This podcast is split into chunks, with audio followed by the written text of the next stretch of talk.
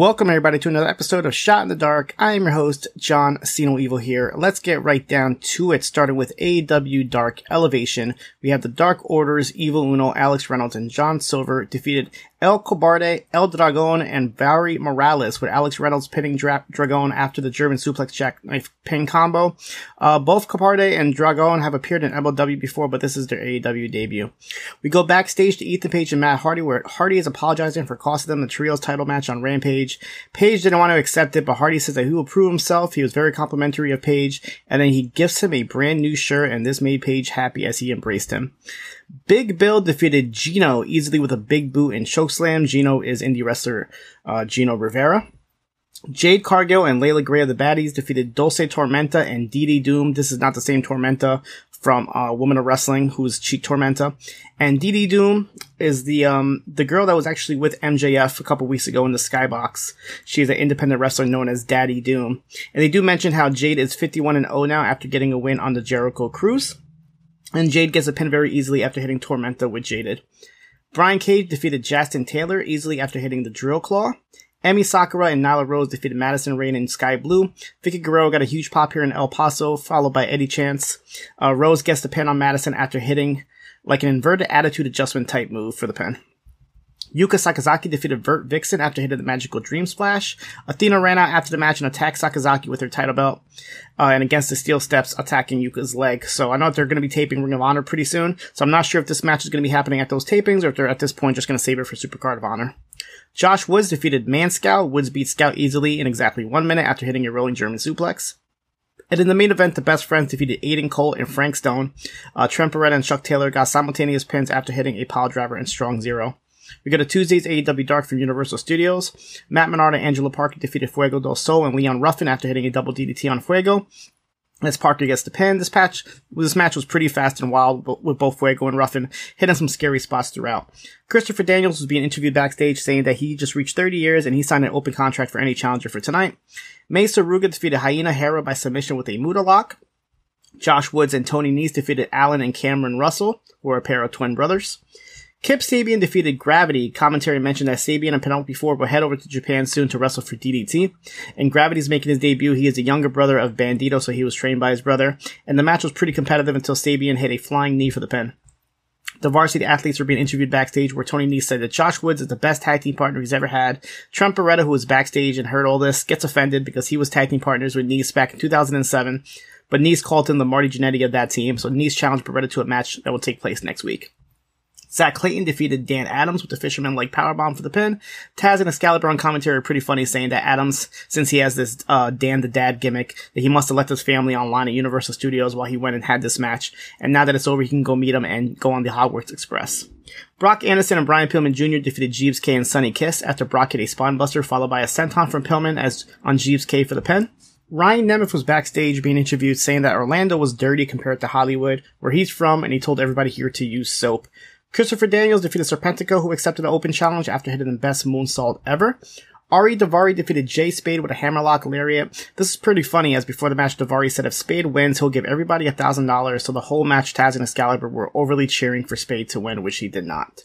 Diamante defeated Ultra Violet. I'm very familiar with Violet as she's a current House of Glory Women's Champion, so I see her pretty much on a monthly basis. She's making her AEW debut here, but she's been wrestling for a while now. Diamante gets the pin after hitting three back-to-back German suplexes. Dalton Castle and the boys defeated Larry Lazard, Teriyaki, and Jay Lucas. Taz said that Teriyaki was not related to Wo Sabi. There was no update on the boys walking off with the Dark Order from uh, last week, so I'm not sure what's happening there. That just led to nowhere. But Castle pinned Lazard after hitting the Bangarang. And in the main event, Konosuke Takeshita defeated Bronson after hitting the running knee in a good, quick match. Uh, we haven't seen Boulder in a while, so I'm not sure if he's injured or they're just gonna put Bronson by himself, but he wasn't with his manager and he wasn't with um, his partner, so not sure what's going on here. We moved to Impact Wrestling on Before the Impact. Mike Bailey defeated Raj Singh after hitting Ultimate Weapon.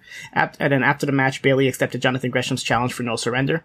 We go to the main show where Matt Cardona entered a fancy backstage dressing room with champagne and shrimp cocktails, but the assistant said that he thought this was, he thought he was Joe Hendry and this room is actually for Joe Hendry, and instead brings Cardona to a closet for his dressing room. We have a no surrender qualifying match as Brian Myers defeated Dirty Dango after hitting two roster cuts, with the first one on the outside after trapping Dango in the ring skirt. So this is going to be a four way match at no surrender where the winner gets a title shot. Giselle Shaw was backstage ruining everybody's meal until Deonna Purrazzo confronted her about talking bad about Chelsea Green. Giselle tried to throw a bowl of chili in her face, but Deonna was quick to knock it into Giselle's face instead. And then Santino comes in and makes a match between them for the no surrender kickoff show. Trey Miguel was backstage saying that he wanted nothing to do with Crazy Steve until the light started flickering. You could hear Steve's laugh and then the screens behind them showed Trey's logo kind of taken over by blood. We have a uh, intergender match here as Mickie James and Tommy Dreamer defeated the Good Hands, with James pinning Jason Hotch after they hit the ster- in stereo DDTs. After the match, Bully Ray runs in and attacks Dreamer as Masha Slamovich attacks James from behind. So I'm pretty sure we'll be getting this tag team match uh, at some point. Johnny Swinger was asking Santino for a title shot as Dirty Dango came in because he's the deputy and he denies it for him. And then Zicky Dice says he, he has an idea for an opponent that Johnny Swinger can easily beat.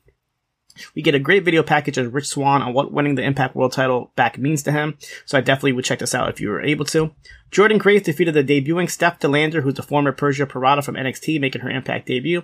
De Lander cuts a promo before saying that Jordan has fallen from Grace ever since losing her title, but Grace was able to make quick work of her, beating her with the Grace Driver. Cardona is backstage still complaining about the locker room they gave him, so somebody tossed him outside into the parking lot and says he can change there instead. Josh Alexander was cutting a promo on Rich Swann, but Kenny King interrupts and says that he should get a shot instead. So Swann joins in and they get into a scuffle with King setting up a match between them two. Throughout the show, they were promoting the New Japan um, Battle in the Valley show, so I found that pretty interesting. And then we get a non-title match here as the Death Dollz, Rosemary and Taya Valkyrie defeated Killer Kelly and Taylor Wilde. Wilde was using tarot cards in this match to determine her choices, and this ends with her getting a devil card, which she throws in Kelly's face as she walks right into Road to Valhalla as Taya um, gets a pin, as as well as Ro- uh, Rosemary hitting an X Factor, so it's kind of like a double team move here as they pin Kelly. And after the match, Father James Mitchell makes his return here to Impact, and he introduces his new tag team of the Hex, who come out, who are Allysin Kay and Marti Belle, who you might have seen in NWA they come out and they attack the Death Dollz. So it looks like the Hex is here in Impact as that match is made official for No Surrender. Eddie Edwards tells Shera to take care of PCO tonight and Raj Singh demands some money if he wants him to do that. The Motor City Machine Guns bump into Kushida backstage. It's the time machine. Uh, now that they have, now that the Motor City Machine Guns have two sets of titles, they need to go for a third set. And they mentioned possibly going over the, uh, going after the Never Six Man titles. But Chris Bey and Ace Austin interrupt them and challenge them to No Surrender and says that their tag team partner will be Kenta, who will be making his Impact debut. We get another No Surrender match. This time PCO defeats Shera. Raj Singh tried to interfere, but PCO stops him and hit the PCOsault on Shera for the win. Cardona was trying to look for Joe Hendry backstage, but instead finds Brian Myers coming out of Hendry's locker room eating the shrimp cocktail, and then gets mad at him for doing that, and he even claps along to Hendry's theme song, which got Cardona even more upset. Frankie Kazarian confronted Sami Callihan backstage and asks why he's with the design. Uh, he's asking if this is all a ploy, but before Callihan could answer, the design come in and get in Kazarian's face. So Kaz challenges Khan to a match and no surrender. And in the main event for the Impact Digital Media Championship, Joe Hendry defeated Matt Cardona. Brian Myers runs out and tries to help Cardona, but they take him out with the roster cut instead. As Hendry ducked, uh, Hendry followed this by hitting the standing ovation chokeslam on Cardona for the win. And then Moose comes out to spear Hendry, but he moves out of the way, and instead Moose hits Cardona. And then Hendry replays the Edge's Bitch song from a couple weeks ago as the crowd sings along, and it certainly felt like a write-off for Cardona. Um, so yeah, I'm not sure what's going on with him. He's still obviously going to be appearing in NWA for the time being, which we'll get into. MLW Fusion had a technical difficulty, so their show actually got postponed to this week. Um, so I'm not sure they're gonna be adding two episodes or one episode this week, but whatever the case is, I'll follow it next week. But we did get a new episode of MLW Underground. The show starts with Jacob Fatu and Juicy Finau backstage, and they're asked uh, where Lance uh, Lance Anoa'i is, as they haven't seen him. In the first match here, Calvin Tankman defeated Willie Mack. Uh, Great match here with both these big men moving like they're cruiserweights, and Tankman hits a Tankman driver for the pin. There was supposed to be a triple threat match um, scheduled between Lady Shani, Lady Hydra, and Reina Dorada to see who'll be Taya Valkyrie's next challenger. But we see a video that all three of them have been taken out by those mysterious attackers who leave cards as we see this mysterious person watching all this on a VHS tape Alex Hammerstone cuts a promo on Jacob Fatu ahead of their upcoming match at Super Fight.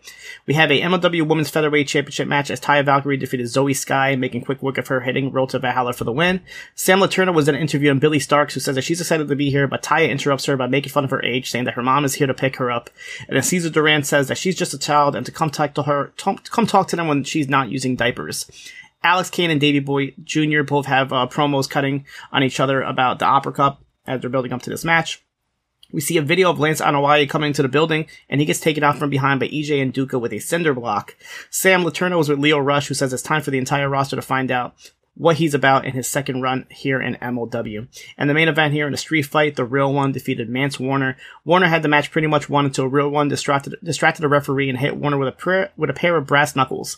So I'm not sure why he kind of kept this in secrecy from the referee. Um, you would think in a street fight you could use brass knuckles, unless brass knuckles are not allowed in the street fight. I don't know. Maybe it's just the approved weapons that are brought to the ring. Let me know if you have an answer for this. On Women of Wrestling, Chantilly Chella and Foxy Fierce defeated Fury and Razor, of the Heavy Metal Sisters, after they hit, they hit a double DDT on Razor, and Chella gets the pin. Coach Campanelli and Randy Rara continued their winning streak, this time defeated the Disciplinarian and G.I. Jane with Coach rolling up Jane after she smashed into Ice Cold, who was on the apron. Tormenta defeated Vivian Rivera with a Meteora to finally get her first victory in Women of Wrestling. And in the main event here, the Tonga Twins defeated Genesis and Exodus of Exile after Tiki Chamorro countered Malia Hosaka's cheating on the outside and helped the Tonga Twins win. There was no episode of NWA USA this week, as Nuff Said was that day. Uh, if you want a recap of the Nuff Said pay-per-view, make sure you check out uh, postwrestling.com as I have a report on there. We did get an episode of NWA Powerrr that aired after Nuff Said uh, this Tuesday. And the show starts with Kyle Davis trying to interview Tyrus after until Aron Stevens or Rolando Freeman interrupt them as Rolando, Rolando says that he wants a title shot for tonight.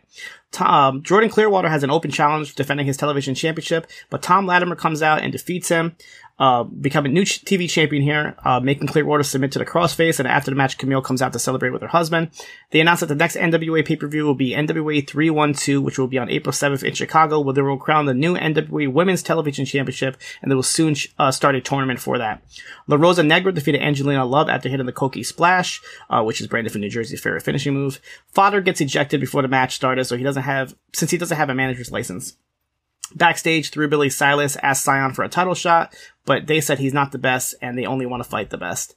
La Rebellion defeated the Mortons in a non-title match after Kerry almost hit Ricky with his knee, followed by Bestia 666 rolling up Ricky for the pin. Uh, Ricky gets a little upset with Kerry after the match. I really hope this is not going to lead to a father versus son match, but who knows? Maybe it is.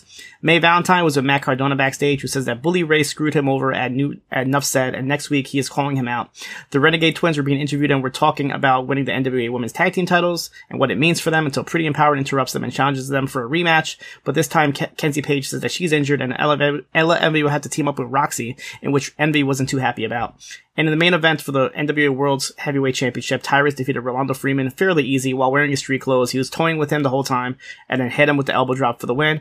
After the match, BLK Jeez comes out with EC3 to watch the match, which Tyrus seems upset and confused about as uh, BLK Jeez was his manager. So I'm not sure what's going on here, but it looks like we might be leading to a Tyrus versus EC3 match, but they also set up Tyrus versus Bully Ray at the pay-per-view as well.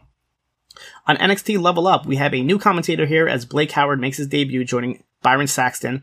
Um, he's done commentary in the Indies since 2013 under his Blake Chadwick name, so he definitely has some experience here in the wrestling scene. Onto the matches, Tank Ledger defeated Kale Dixon. Ledger hits a running power slam to get his first singles victory. Lash Legend defeated Dani Palmer to end her losing streak, uh, with her last televised win being back in August of 2022. And in the main event here, we have a superhero versus supervillain type match as Axiom defeated Scrypts. The, the finish was Axiom stopping Scrypts top rope moonsault with a super kick, followed by his running side kick for the pin. And I wouldn't mind this being a full-on feud on NXT proper, if not done too goofy. On WWE main event, we have a couple debuts here as Dana Brooke defeated Indi Hartwell. The Orlando crowd here was definitely behind Indi but Dana was able to win after hitting a jumping neckbreaker, but she did help Indi up after the match. We go backstage where we see Brutus Creed having fun with the OC. He was just laughing, hanging out with him, uh, hanging out with Karl Anderson and Luke Gallows, but they get interrupted by Ivy Nile and Julius Creed who were mad at him and told him to go get ready for his match, and that match is the OC. Defeated the Creed brothers in a really fun match here with Anderson pitting Brutus after they hit the Magic Killer. The Orlando crowd with NXT chants throughout this. The only uh, network edition of the week was WXW We Love Wrestling number four. Uh, some shows to check out this week if you want to hear more more from me. I was on Rewind at Dynamite yesterday with Wai Ting filling in for John Pollock, as uh, well as I'll be on the long and winding Royal Road this weekend with WH Park talking about Rob Van Dam versus Dan Crawford. So definitely check those shows out, and I'll be back next week for another episode of Shot in the Dark.